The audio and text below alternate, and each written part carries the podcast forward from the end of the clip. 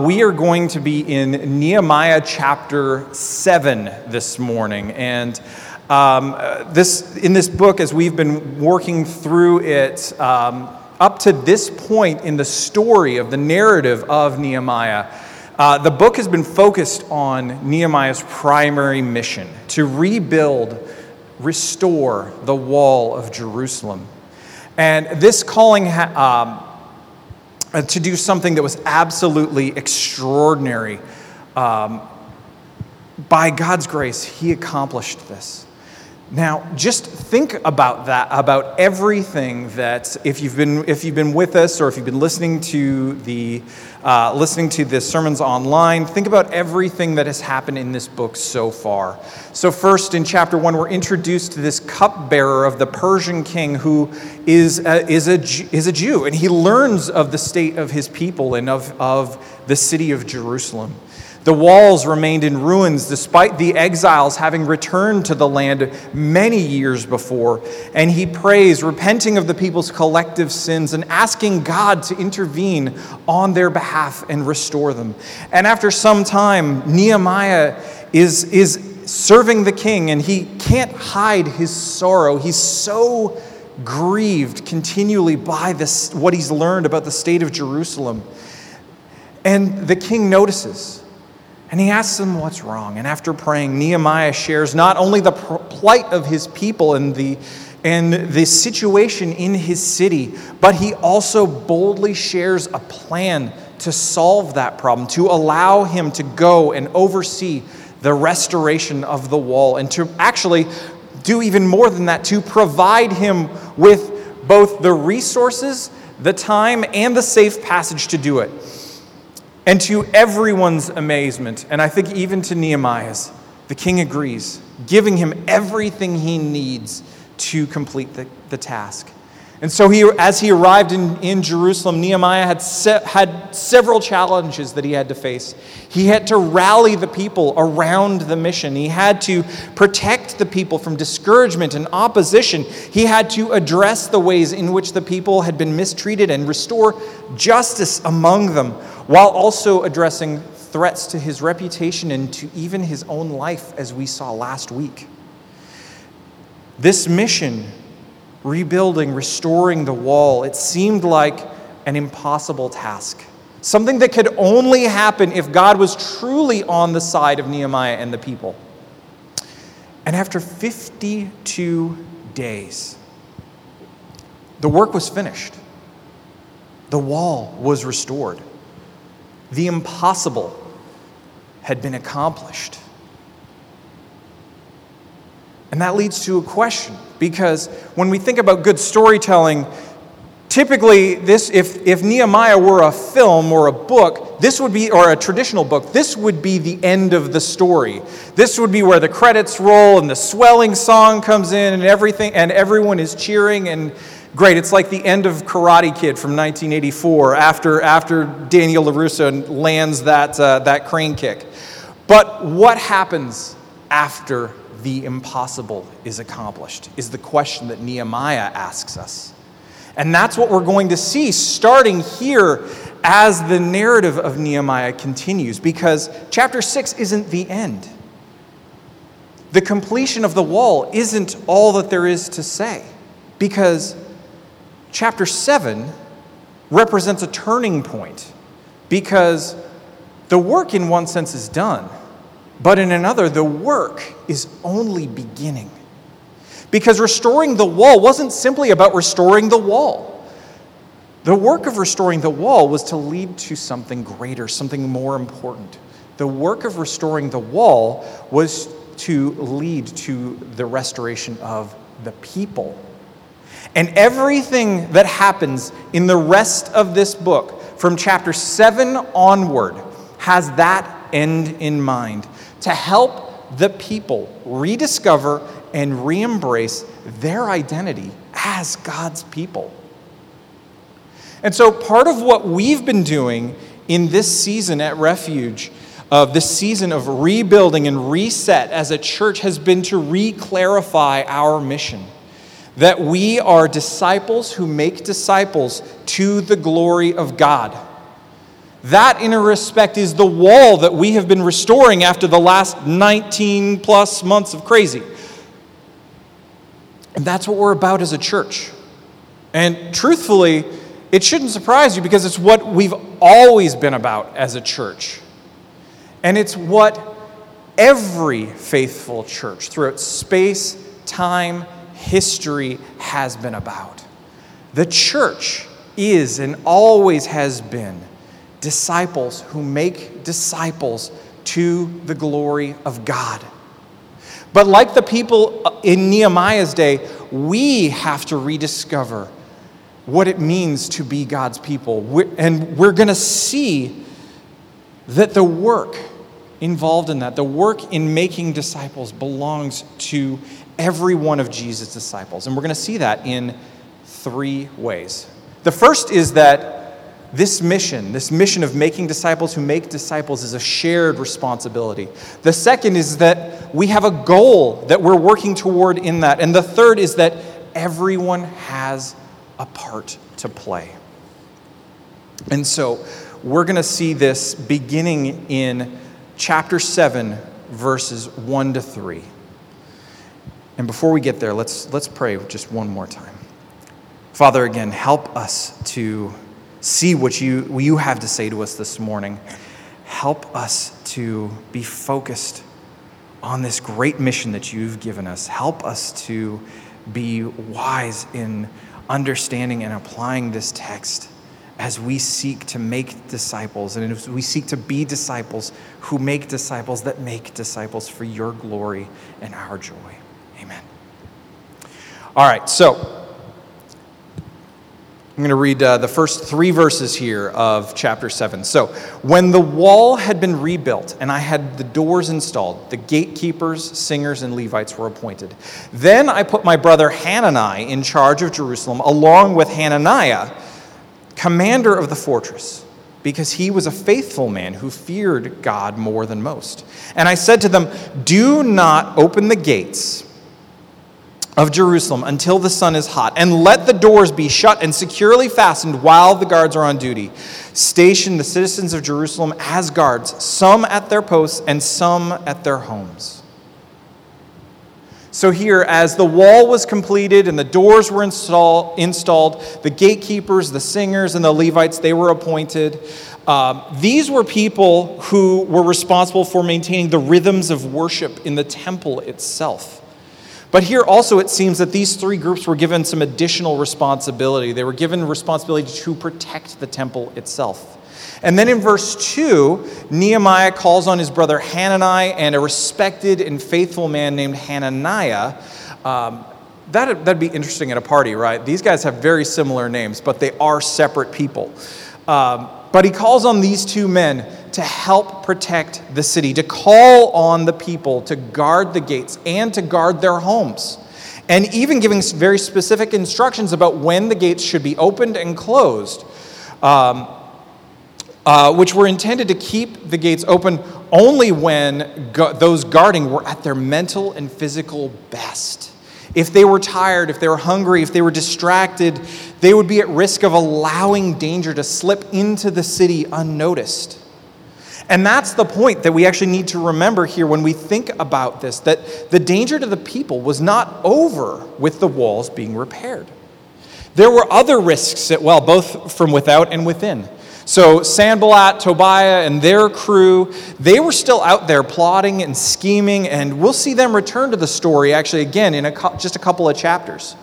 But throughout the history of God's people, we see that there were risks to their faithfulness that came not, from, not necessarily from without, but from within the community. They had judges who led the people astray, they had kings who led them into idolatry, they even had prophets who proclaimed lies in the name of God. And so these dangers ultimately led to the people being sent into exile decades before, spending 70 years as captives to the Babylonian and later the Persian empires. And as we're going to see when we get into chapter 8 and beyond, Nehemiah was aware of just how fragile this community was They needed to be taught well. They needed to be cared for well. They needed to be protected from those dangers that could lead them back into the sins that sent them into exile in the first place. And so Nehemiah, we, wise leader that he was, knew that he, if he was to carry out this mission of restoring the people, he needed trustworthy partners. He knew he couldn't do it alone because the pursuit of restoring the people, the pursuit of this mission was a shared responsibility. And that's really the first, the first uh, principle that we can take away from this, from this section of the text for us as a church is that our pursuit of the mission that God has given us is a shared responsibility. Pursuing the mission isn't something that we do alone. It's something that we can only that can only truly be pursued in partnership together. Partnership in this sense is really what the local church and the local church ministry is all about. We work together, cooperating for the sake of our mission to be disciples who make disciples to the glory of God. And that's why from the beginning, our elders here have intentionally raised up leaders in different areas from within the congregation, whether they're serving in highly visible or very behind the scenes capacities. And it's why the elders continue to do this and have spoken repeatedly about our need to do so to an even greater degree in recent months in many different areas of the church where it affects us on Sunday, but also throughout the week. And this partnership is also why things like community groups, why women's ministry, why men's ministry, why all of these things are so important to us as a church. These are places where we can come together to encourage and challenge one another in the gospel, to invest in one another, to help one another seek to be just a little bit more like Jesus today than we were yesterday, to follow one another as we follow Christ. Now, here's the part about that that is a little bit less fun when we talk about this shared responsibility, when we talk about partnership, when we talk about cooperating together for the sake of the mission of making disciples. This work takes time. It's slow work, especially in certain aspects of the church. But by taking our time, we're better equipped to invest one another, to help one another grow as leaders and as a part of the church before we're asked to lead anything formally. This is one of the reasons why we have uh, an apprenticing model within our community groups. We want someone to always be being invested in intentionally to see how, see who that next leader might be. But even though it's slow work, even though it can take time, it is so necessary. We can't pursue the mission of making disciples who make disciples to the glory of God on our own. We need one another because this mission is a shared responsibility. But it's not just this partnership that we need, we also have a goal that we're working toward. And this is something that we see in the next section of the text as we begin a giant list of names. But let's just listen to, listen to a couple of verses here verses 4 and 5. The city was large and spacious, but there were few people in it, and no houses had been built yet. Then my God put it into my mind to assemble the nobles, the officials, and the people to be registered by genealogy. And I found the geneal- genealogical record of those who came back first, and I found the following written. And so, after that, we get into about 60 plus verses that are just outlining name after name after name after name of families. And when we come to a list of names like this, which we do frequently in the Old Testament, it's tempting to, to either skim or to skip them, especially in a book like Nehemiah that already includes a, a, a registry of names, includes a genealogy.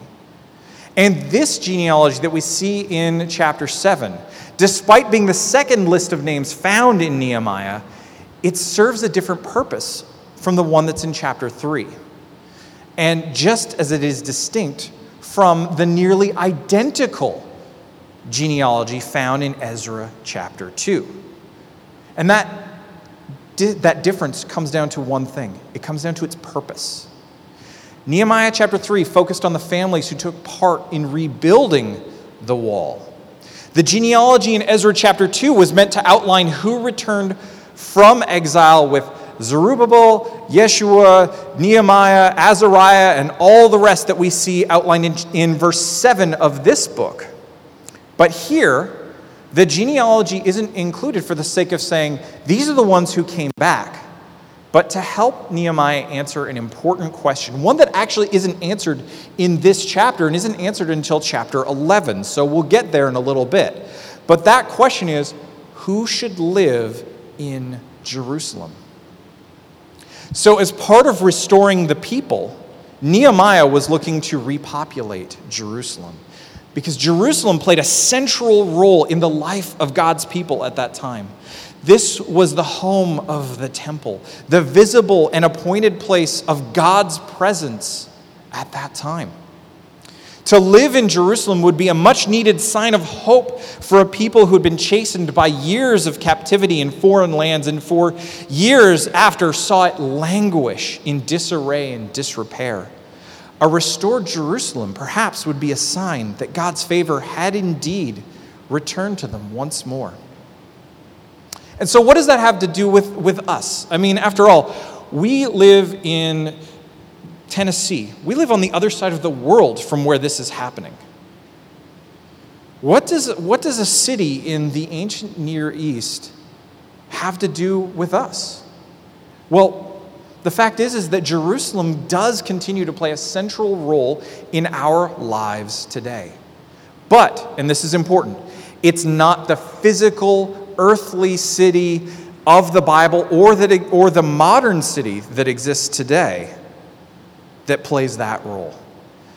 Because throughout the Bible, that city is used as a type, as a foreshadowing of something greater yet to come. A new Jerusalem, as the book of Revelation describes it, a heavenly city where we will dwell with God in his new, renewed and restored creation for all of eternity. And this is what the Bible points to as our great hope as the, the reward, if you will, as the promise that awaits us at the end of our days to be present, to dwell with God forever. Isn't that good news? good isn't, maybe good isn't good enough for that. That's the best news. To be with God, to dwell with Him forever. There is nothing better than that. And part of what makes this so, so good, part of why we can say that this is the best new, news ever, is that in a very real sense, this is the welcome from Jesus that he always stands ready to give. That just as every generation of disciples before us has, we can call on people everywhere to repent of their sins and believe that Jesus lived a perfect life, that he died in their place for their sins, and that he rose again from the grave, defeating sin and death. And that as they repent and as they believe, that they are welcomed as God's beloved children, destined to spend eternity with him. But it's not just eternity with God in the future that we enjoy, it's life with Him right now. This is what makes it so amazing. There's no waiting for this. God isn't holding back His presence and saying, Awesome, you've believed. Now, just wait, you know, wait a while. Wait, you know, 5, 10, 30, 40, 50 years, however long I've decided to give you. Live right now and wait, and then you can enjoy my presence. Instead, He is here with us in this moment, in this place, at this time. He is here with each of you who are in this room, who follow Jesus. He is here, living with you and in you through His Spirit, if you have believed. No matter what sins you've committed, And no matter what sins you've committed this morning, He is with you. No matter what lifestyle you have lived, no matter what part of you says, yeah, but, because there's no yeah, but with the gospel. There's only good news. There's only grace. There is peace with God in the presence of God right now and forevermore for all who trust in Jesus. And as we go forward in our mission to make disciples who make disciples for the glory of God, we do so full of this hope and with this hope to offer. So let me ask you right now is this the hope that you have right now? Is this the hope that you live with each morning, each day, each evening? Is it what is it is what keeps you running in those most difficult times? I hope it is. And if it is, rejoice. This is the greatest hope in the world. And if you're not sure, or if you know, no, this isn't my hope. In a little while, when we take communion, come and find me. Come find someone here in the room. Talk to the per- a person you feel comfortable with. Let's, but let's talk. Let's talk about that because we want to help you. But here's the big idea because it can't be said enough. When it comes to the mission, we have a goal that we're working toward. And that goal is to see people welcomed into the presence of God as His beloved children through the gospel. So let's consider what opportunities God might have before us and what opportunities He might provide us individually in our community groups and as a congregation in the days that are ahead. So, as we continue on in, in Nehemiah chapter 7, our genealogy uh, goes from, from um, going, going from verse 8 on through 38, uh, listing out descendants according to families, and then it takes a little shift in focus beginning in verse 39. Because in 39 to 60, uh, what it specifically identifies are people who are priests, singers, gatekeepers, temple servants, so forth. These are specific people who are assigned to specific tasks based on requirements outlined in the law. When the tabernacle, the tent of meeting uh, that was first built and created and established during the, during the, the wilderness wanderings of the Exodus, and again, as the temple was, was built and commissioned for service, that's where these, role, these roles came from. These assignments were connected to family lines, to tribes within the people of Israel, so that only a Levite could be a priest, and, and, and only a certain family could be singers, and so forth. Then, as we move to verse 61, we see a group of people who we're told were unable to prove their ancestral families and their lineage, uh, that, their, that their lineage was Israelite. And so, this again is important for the reasons I've already mentioned. Service in the ways prescribed under the Old Covenant was dependent upon family line and Israelite lineage. If you weren't a member of a specific tribe or if you weren't an Israelite, you couldn't serve in those ways. They were, verse 64 says, disqualified from the priesthood because their entries in the genealogical, genealogical records could not be found. They were even prevented from eating the, the most holy things, that is, the portions of the offerings that were for the priests and for their families, until the high priest could determine God's will using uh, Urim and, Th- and Thummim, the gemstones that were part of the priestly garments.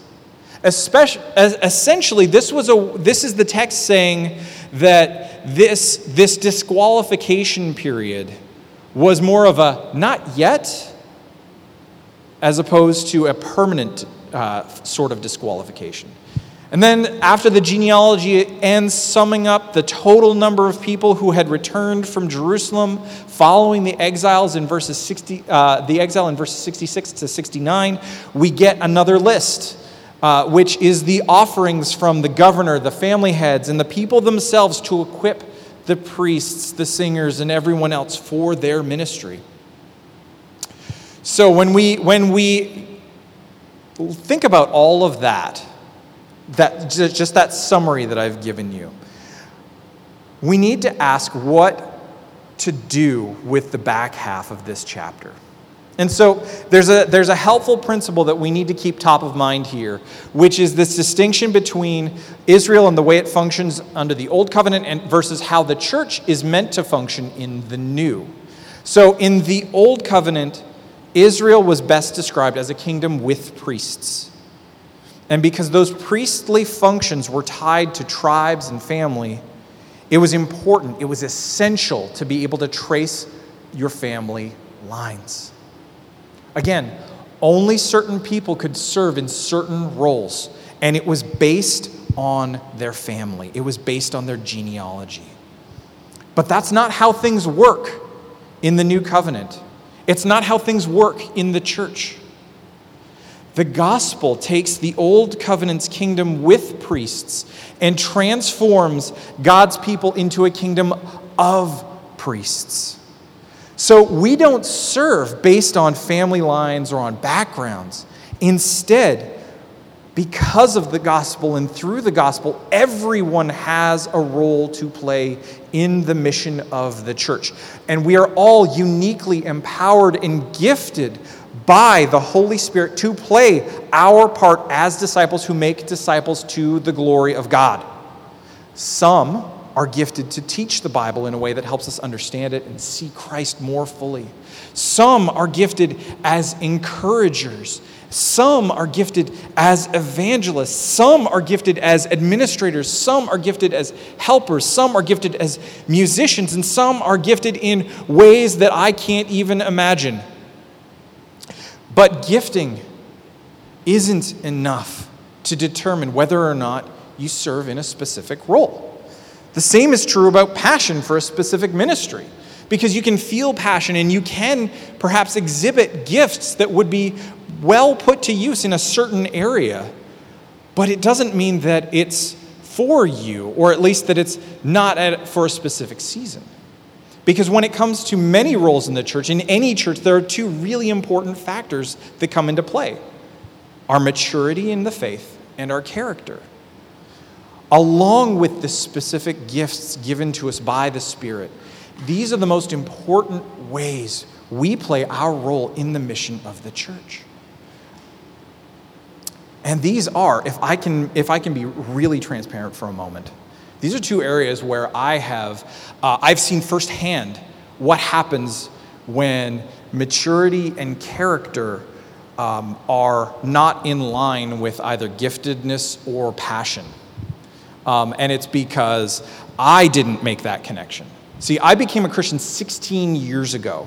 And within about a year of becoming a Christian, I went from being a guy who didn't care if Jesus existed, didn't care at all if Jesus was real, to a guy who was supposed to be helping other people become mature believers in a men's ministry. Let me tell you, that was not wise. I had a genuine excitement about my faith, and I had a genuine faith, and it was growing, and I was maturing. But my genuine excitement about my faith was confused by myself and by others as a supernaturally endowed maturity of faith. That was not wise. That was certainly on my part was just arrogant. And so, this is why I said earlier we need time. It takes time to identify people, it takes time to identify your gifts, it takes time to grow in your character. And it took a long time to undo a lot of the damage that those early experiences in rushing ahead, ahead of my maturity and my character did, both to my own heart and with how they negatively affected my family. But here's the good news in this maturity and character, they're not fixed things.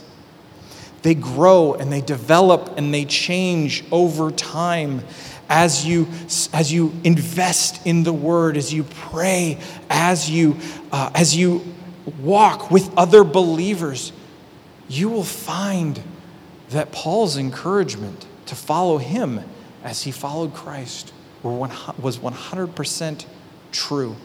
You'll find that his word, that, that all scripture is inspired and profitable, is true. So here is the question for us to consider in applying this truth today this truth that everyone has a part to play in this mission of making disciples who make disciples to the glory of God. And that, that question is how do you how has God gifted you to further the mission of making disciples? I mean, do you know your gifts? Do you know your strengths? Do you know your passions and so forth? And who are you walking with? Who are you letting see how God is at work in you? To identify those things in you as well. So when we take communion, and in your community groups this week as well, take some time to consider the question, to consider how God has uniquely wired you to be most effective in playing a role in this mission. Pray together See what God reveals to you because each of you, if you are a Christian, each of you has been uniquely gifted to add to what God is doing here in this church at this time for His glory.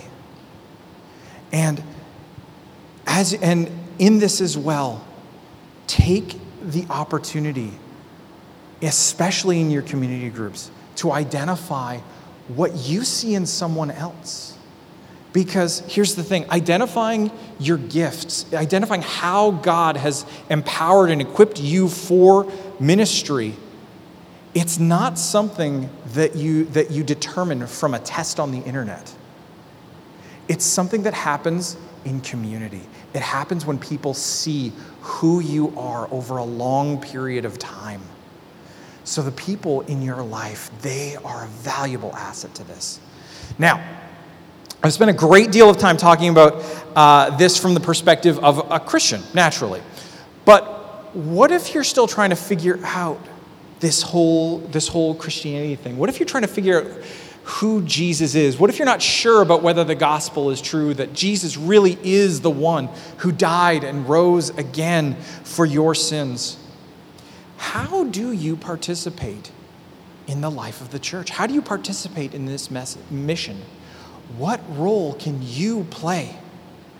And truthfully, there is a way for you to participate in this mission, and that is by repenting of your sins and turning to Jesus for salvation. That is the best way for you to participate in any of this.